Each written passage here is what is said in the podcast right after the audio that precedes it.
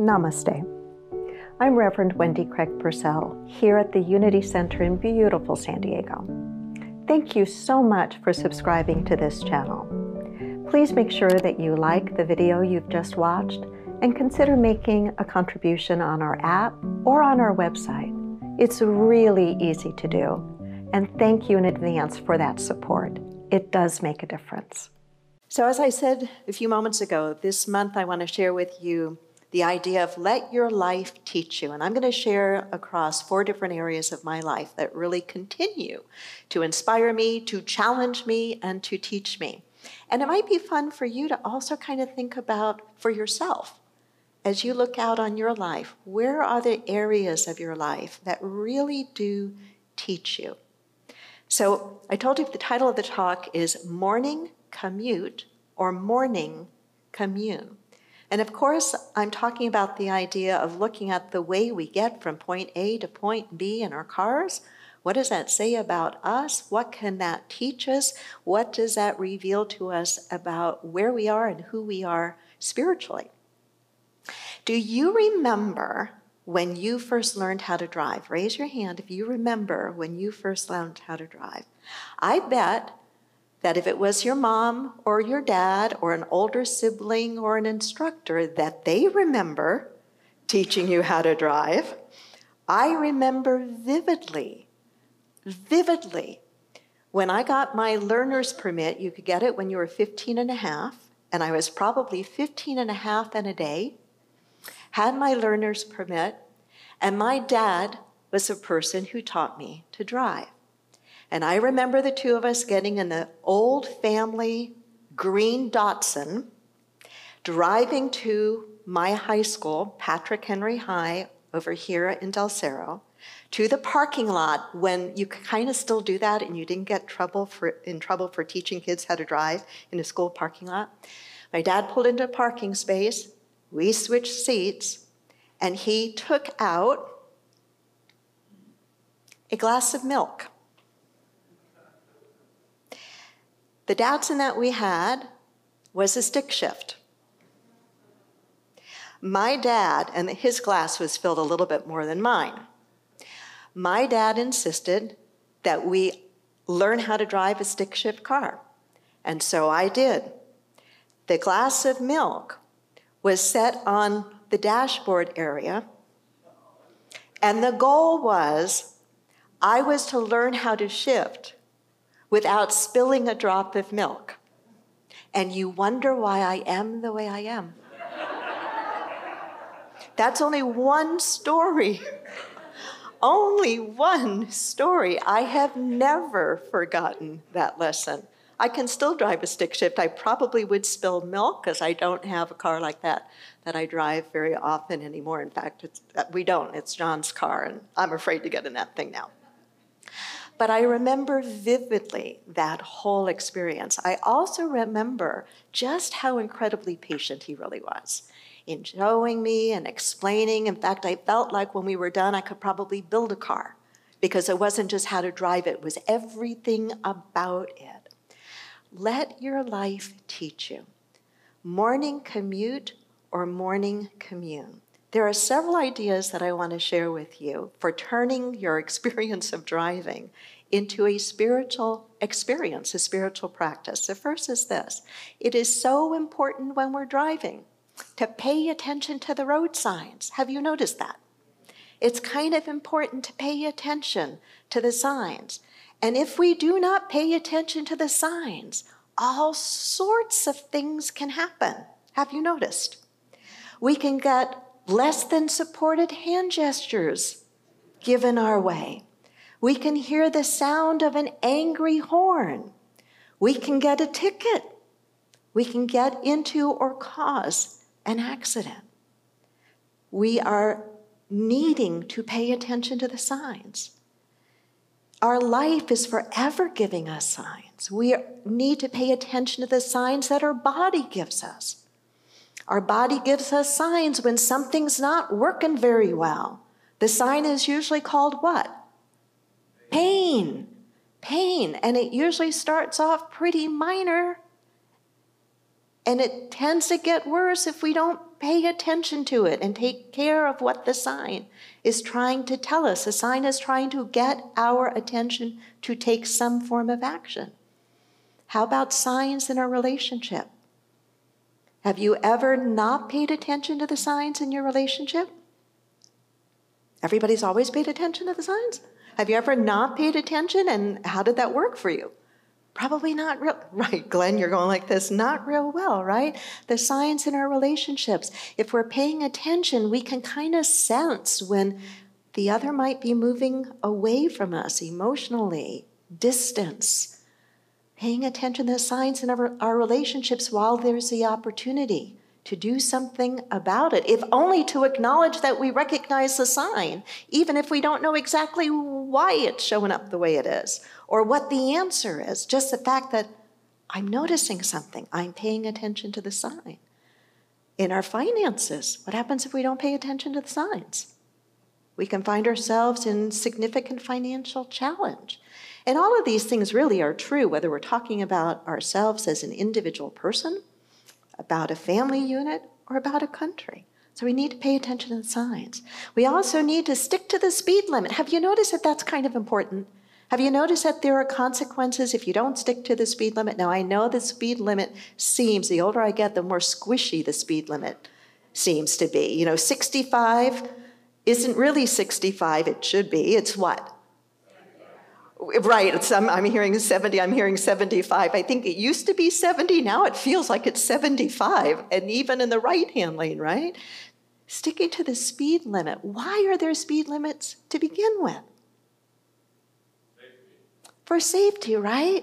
And have you noticed, even if you don't pay attention to them, have you noticed that there are different speed limits in different places? Of course you have. And why? It's because different situations require different responses of us. It's a little bit like in our life, and this is where I feel I, I have to practice a lot. I'm not doing very good sometimes with this area. You can't drive everywhere at 65 miles an hour, or 70 or 75, whatever your version of 65 is. You certainly can't do that in residential areas, right? It's dangerous. But what about our lives? Have you noticed that each of us has a certain kind of rhythm in our life, that each of us have periods of time and days of uh, hours of the day perhaps where we have more energy, more go, and other times where we don't seem to. We know that to drive our cars safely for ourselves and for others, we need to moderate our speed according to the circumstances we're in. The same is really true in our lives that we need to not just be running on the same frantic speed all the time, but be able to step back and moderate by looking at what are the circumstances around us. What, going back to the previous, what might uh, my body be telling me? Where do I need to pull back a little bit so that when I need to go fast, when my life is requiring a lot of me, I can give that because I have also stepped back when my life has said it's time to do that. Morning commute or morning commune? What does it teach us? How about your rearview mirror? Do you use it? Or your camera, if you have a camera in, in your car, rearview mirror, right? It's important to use that. I got into an accident. I didn't cause it. January 6th, I know because that was a big day. I was in the parking lot of Trader Joe's, parked my car safely. I thought I was far away from any other car. Got ready to, got, was starting to get out of my car, and I feel my car being hit. Another parked car backed into my car, not looking in his rear view mirror, not using his mirror. But what happens if we live our lives only looking back? Does that work too well? No. No, and we can look back longing for those days. You know, I imagine many of us during this pandemic time have looked back and we have longed for what was normal that maybe we took so for granted that we're not living in right now.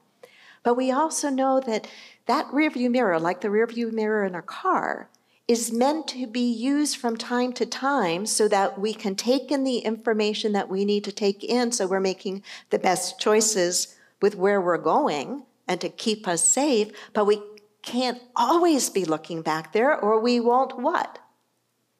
We won't see what's right in front of us. We'll miss what's right in front of us.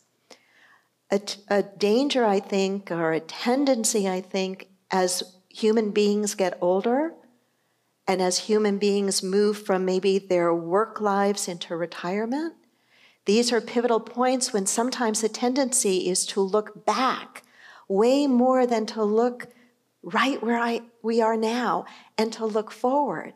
So it's again that delicate balance. That's so much of what I think our spiritual practice is about. It's not the either or, it's the both and. So it's being able to use that rearview mirror of our lives, look back and reflect and learn from it, take the good, take the learning forward, leave the pain behind, but also be forward looking and forward thinking. Have you ever had the experience of trying to merge on the freeway and having to wait a really long time to merge? Anybody else ever have that experience? Or changing lanes or trying to yield? We show up, I think, a certain aspect of our personality.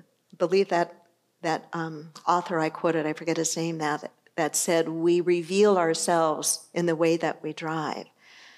You know, one of the ways that we can show our compassion and our patience is how we handle simple things like merging and yielding. And what does that say to us about life itself? A few weeks ago, when I was talking about partnering with God for abundance, I was talking very much from the place of living our lives with a generous heart. And there are so many ways to do that. And yes, it can involve our money, and yes, it can involve our things, but it involves our total being the way we show up, whether it's in our cars, looking at our cars as a mini church, a mini cathedral, a mini temple where we can choose to practice loving kindness in the way that we merge, in the way that we remember our manners in our car. You know, our blinker is there for a purpose. And it doesn't just mean because I've turned it on that I can automatically go. It means I turn, it's like when you say please for something, you kind of wait for the other person to give it to you. Right? Am I too old fashioned here, or are we on the same page? We're on the same page. So, you know, what if we looked at our drive time, whether it's in rush hour traffic or not, as this isolated time of really practicing how we show up in life? I'm reminded years ago, and it must have been right after I'd come back from one of our synthesis dialogues that we convened with the Dalai Lama because he was very present in my mind and my consciousness. And I was driving somewhere and it was kind of rush hour traffic and I wasn't driving very nicely. I was feeling very irritated and not very loving and kind. And all of a sudden, I had this image of the Dalai Lama sitting in my car in my passenger seat. And a little voice in my head said, And how would you be driving if he were your passenger? My driving changed in an instant in that moment. And I reflect on that and I say, why? Why? Because I was aware of a different way of being in the world. I was aware that even in the ordinariness of driving my car, that I could choose to have that be a mindful practice of loving kindness and generosity, or I could be dead asleep to that opportunity. I've never forgotten that. And every once in a while, he still appears. And I know he appears because there's room for improvement. There's room for improvement. So just, you know, knowing, knowing that we can use the, this little thing called our car as a sanctuary of kindness, a sanctuary of practicing presence, I think can be a real game changer.